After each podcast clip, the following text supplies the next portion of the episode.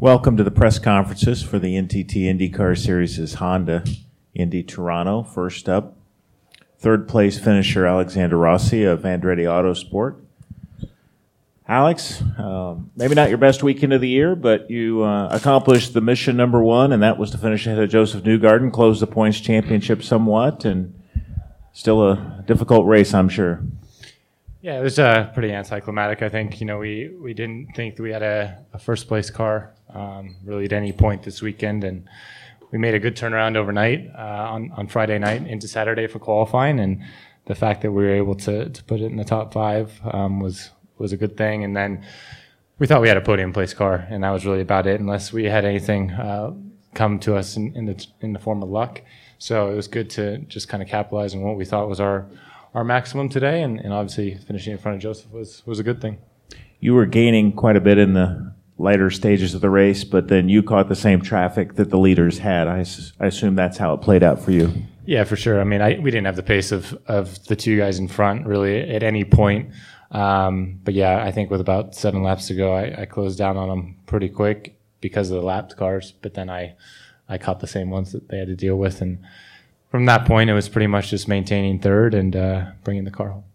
Scott uh, Dixon has finished second now for uh, Chip Ganassi Racing on the heels of last year's victory. Scott, you gave it a good fight. It was uh, a strong car from for Simon, and I suppose you got what about as much as you could hope for. Yeah, I think my really only option was probably on the first corner. Um, he actually overshot it, had a pretty good run on the inside, and he started to arc back, and I kind of bailed out of it, braked, and and then uh, actually was just trying to hold off uh, Alex and, and Felix at that point too. So I think that might have been the only, you know, it was just really hard to get close to cars today. You know, you could kind of get to them, but um, even the pace I thought on our last set of blacks was, you know, we closed an eight second gap, you know, in, in literally, you know, maybe five five or six laps. So um, the pace was really good. And then once we just got to Simon, we just couldn't do anything. Kier's done a good job of, of holding the pace up a little bit in six and eight. And then uh, we had some lap traffic there with, with Hunter-Reay, and, and he'd gap them and get a good run out of 11 and a good run out of uh,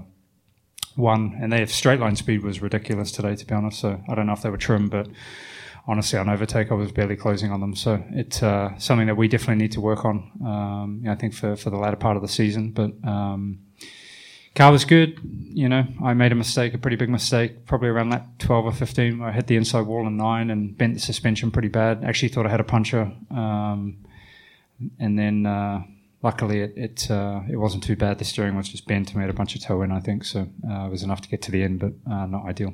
Steering wheel cocked, I understand. Yeah, it was it was a lot. Like you know, that's why I thought I had a flat tire. So uh, luckily the, the tire stayed up, and we were able to continue on. Um, kind of crazy seeing it happen so early, but yeah, just had uh, flashbacks of Detroit again. So it uh, was nice to actually finish. Questions for either one? Right here. We have a wireless mic. Alexander, uh, I saw that you spoke with Robert uh, pre-race, I believe. But I'll leave that conversation between the two of you guys. But I was just wondering, uh, have you have you guys witnessed something so inspiring as that uh, that situation in your years racing?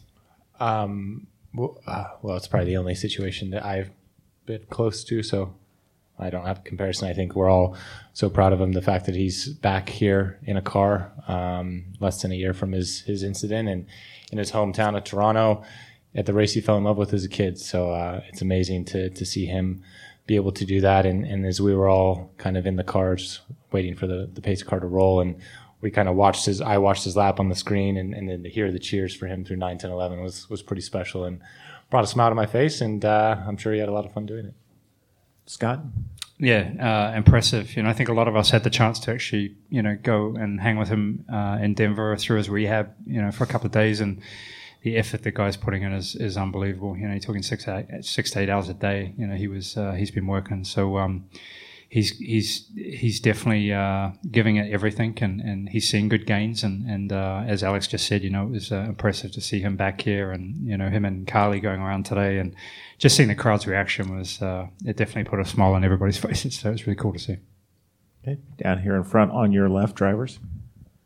Hi, Jared Doyle here. Um, would it, because uh, uh, the uh, president, I believe, was of Arrow was talking about the technology that Robert is using now, and uh, Robert is uh, planning on having you guys behind him once again. if, the technology is able to reach the point where Robert is competitively driving would any of you be concerned with or have any issues with uh, him being able to use that technology to race? Uh, uh, well, uh, I don't really have a comment on that. It's not my place or opinion. Yeah, I don't I don't know anything about what, what they're up to on that side of things, but I know you know ultimately he's he's he's trying to come back fully. So you know, um, yeah, I, we're all going to support him no matter what. Yeah. Couple questions. Uh, let's go with Patrick first, since the microphone's closer, and then we'll get to the question in the back. Uh, Scott, uh, a race like this where you, you you can't get it done in the first corner, and you think, and then you, like I said, you had the damage lap what twelve. So you you do the majority of the race with a little bit of damage, trying to hunt somebody down, thinking you might not be able to get it done. Is that frustrating, or you just got to take what you get, put it back in the truck, and go on to the next one?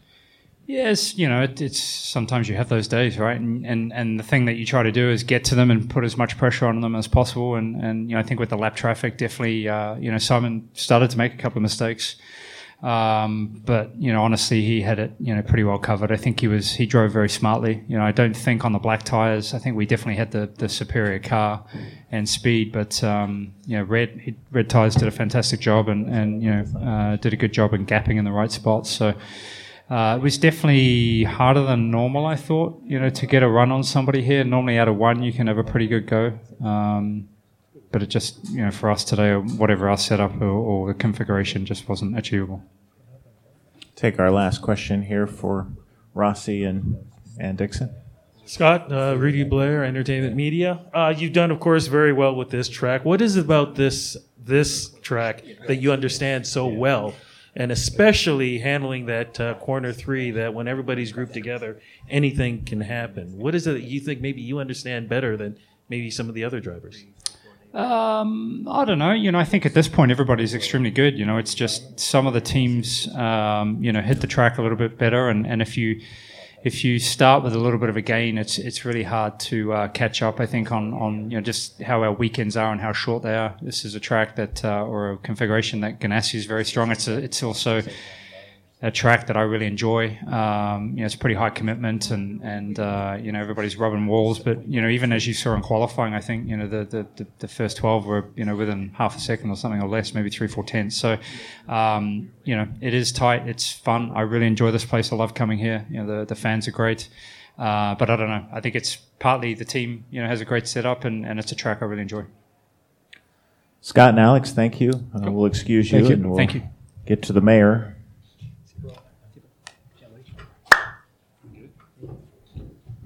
James, a lot of questions surely for you, but we will start with uh, your teammate, Robert, today. Uh, drove a pretty good race. yeah, I led every lap that he was part of.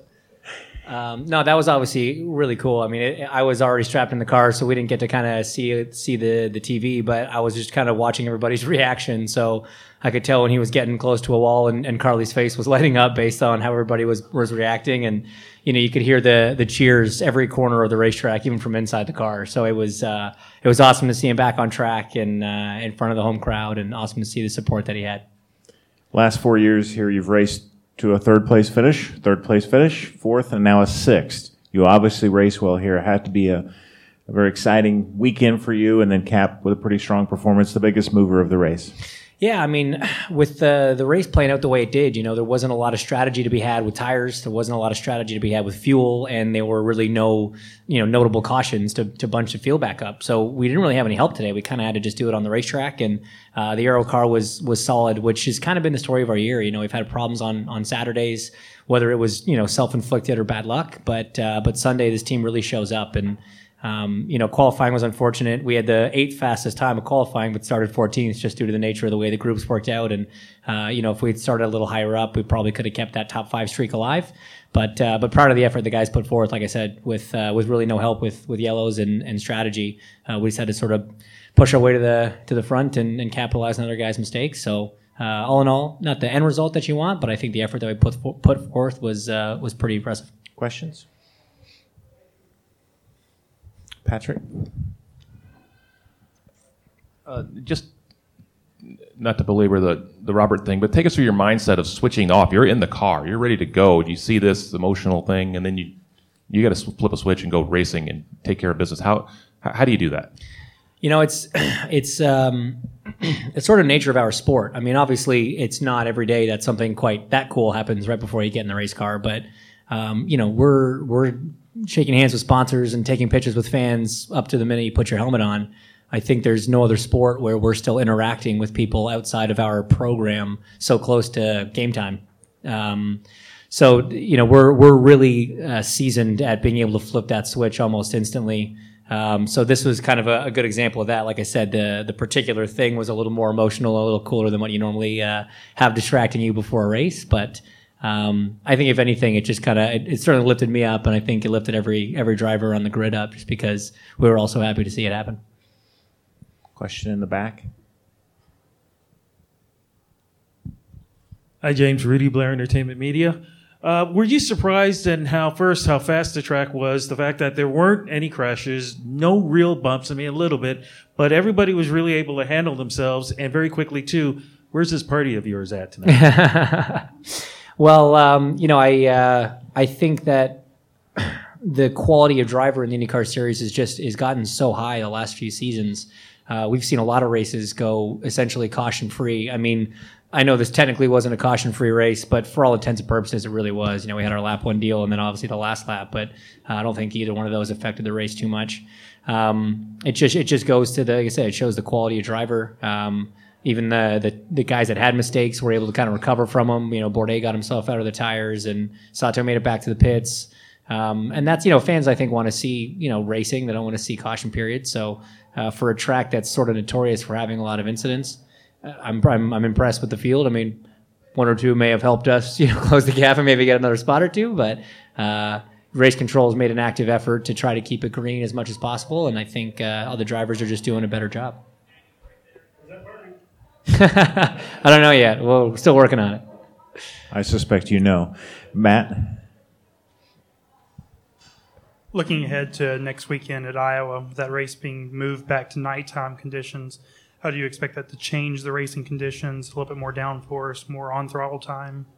Yeah, I mean, of course, the race that we were pretty killer at last year, they had to go and change. Um, but uh, no, I think I think honestly, you know, the night racing there is, is a lot of fun. We've done it in the past, and uh, and I I've loved it to be honest. When we raced at night there, um, the track's a little bit uh, more forgiving in those conditions. Certainly, I think that helps open up both lanes, which is great. That's good for racing. Uh, it does give you a little more downforce. The tire deg will probably a little be a little less dramatic than we saw last year, but at the same time, I mean it's a 6:15 start, so to call it a night race is maybe a little bit generous. I think it's going to be a dusk race. I think there's going to be a point of the race where the sun is in a very dangerous position based on what we've heard from people who have tested there recently.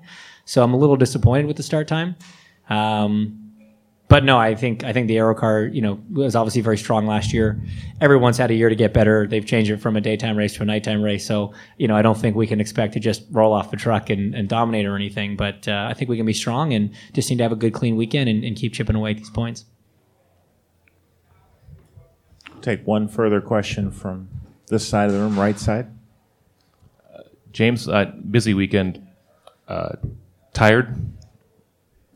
Um, honestly, I've uh, I've had enough experience doing this race to know what's too much, you know, and I've got a great team of people around me that kind of help manage the calendar and know when to say no to stuff because I'm really bad at that. So other people have to do it for me. Um, it was a bit different this year because we didn't have a race the weekend before. I was up here middle of last week, you know, starting all the things, and we did a lot more stuff in the build up to this race. Um, am I kind of relieved we survived and got through it and, and are moving on to the next one? Yeah, certainly. But at the same time, it's uh, it's always such a privilege to come home. The support's incredible. Uh, you know, people wanting to talk to you and wanting to do stuff with you. That's a good problem to have. So uh, it's always fun coming back, and I think we manage it pretty well. Bruce is going to get the final question, I suppose this year did it seem to be more difficult to pass here than than in previous years? Because I know Scott Dixon was saying you just can't pass. And the other thing is, as bumpy as it is, it would almost kind of feel like an off-road race for a while. yeah, it does. Honestly, hands are hands are a little blistered. You're sore in certain places that you're not normally sore, but you know that's kind of the nature of this of this place. As far as the passing goes, I mean, I think I think passing everywhere uh, is difficult just because the level of competition is so high and and the gap between drivers is so small. Um, I don't know if it's any harder or easier to pass a car that would be the same, you know, time lap time delta as it would have been a year ago. Uh, I just think the lap time delta car to car is is smaller. Everybody's getting better. The teams are getting better. You know, it's second year with this uh, with this body kit, so everybody's sort of figuring things out a little more. But it's just, I think it just speaks to the level of competitiveness in the series.